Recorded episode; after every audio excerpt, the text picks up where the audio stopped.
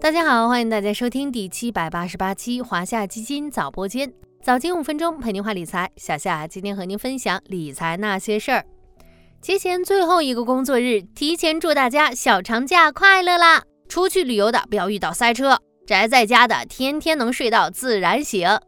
话说长假旅游这个事儿啊，还真的让人头疼。出去玩吧，怕到处人挤人；不出去吧，一家人又很难凑到同一个假期。于是就有了一个比较折中的办法，去那些小众地方玩，又能散心，相对来说人又没有那么多。比如携程发布的今年五一黑马旅行地中，就有长兴县、芒市、淄博、仙居、万宁这些地方。有时候投资也是一样的道理，热闹的地方未必就是好的，人少的地方反而可能有更好的布局机会。在小长假前，我们就来聊一个相对轻松的话题：如何去人少的地方投资？行情总是在绝望中诞生，在半信半疑中成长，在憧憬中成熟，在希望中毁灭。这句投资界几乎人尽皆知的话，就是富兰克林·邓普顿基金创始人约翰·邓普顿爵士对于逆向投资的诠释。邓普顿的逆向投资思想，其实和价值投资大师格雷厄姆的理念也有着异曲同工之妙。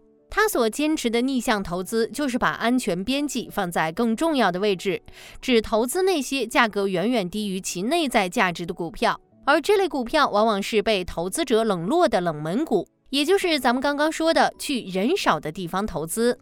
当然，邓普顿的逆向投资并不仅仅是寻找低价好股票那么简单，他的逆向投资理念可以囊括为四个要点。一是，在高品质的股票里寻找价值，耐心等待低价买入的机会，也就是好股票的低估期；二是尽可能的分散，任何一个行业的投资占比不能超过百分之二十五；三是全球化投资，目光不仅仅局限于一个市场，而应该在全球范围寻找那些低估的股票；四是长期持有，一般以四年左右为一个投资周期。虽然股市会回落，但不要对股市失去信心，因为从长远来看，股市终将回升。只有乐观的投资者才能在股市中胜出。逆向投资的优点也是比较明显的。第一点，低点买入，提升投资收益空间。比如上世纪九十年代末，亚洲金融危机使亚洲股市几乎全盘崩溃，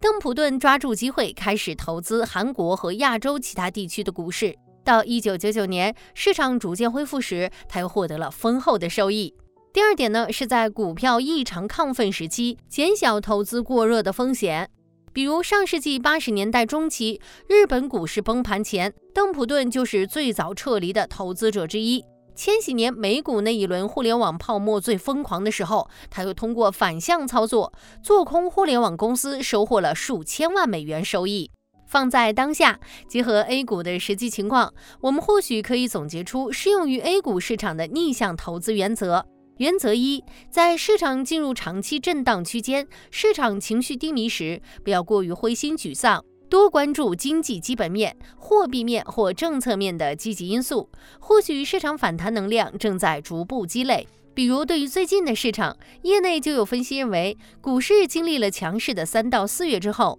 面临一定的调整压力，自身需要一段时间消化。此时，外部信息催化更容易引发市场回调，但调整后资产性价比可能将会更加凸显，市场有望再次出现布局机会。目前阶段有四个积极信号可以关注：一是热门板块成交额降至当下百分之七十到百分之八十，市场或将回归平稳；二是美联储议息会议落定。海外压力下降，有望重演年初宽松交易行情。三是五一消费旺季的经济数据如果被验证，将一定程度上打消市场担忧。四是投资者普遍关注的政治局会议，将为二季度和后续政策方向提供指引。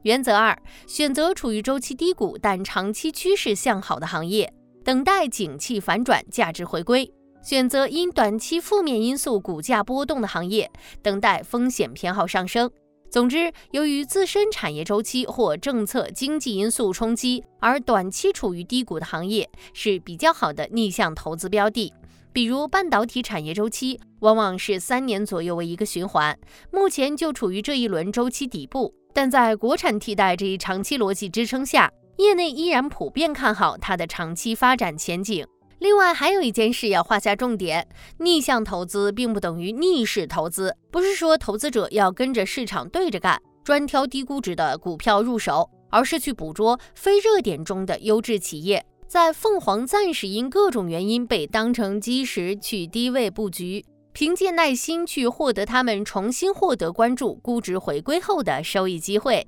好了，今天的华夏基金早播间到这里就要结束了，感谢您的收听，我们下期再见。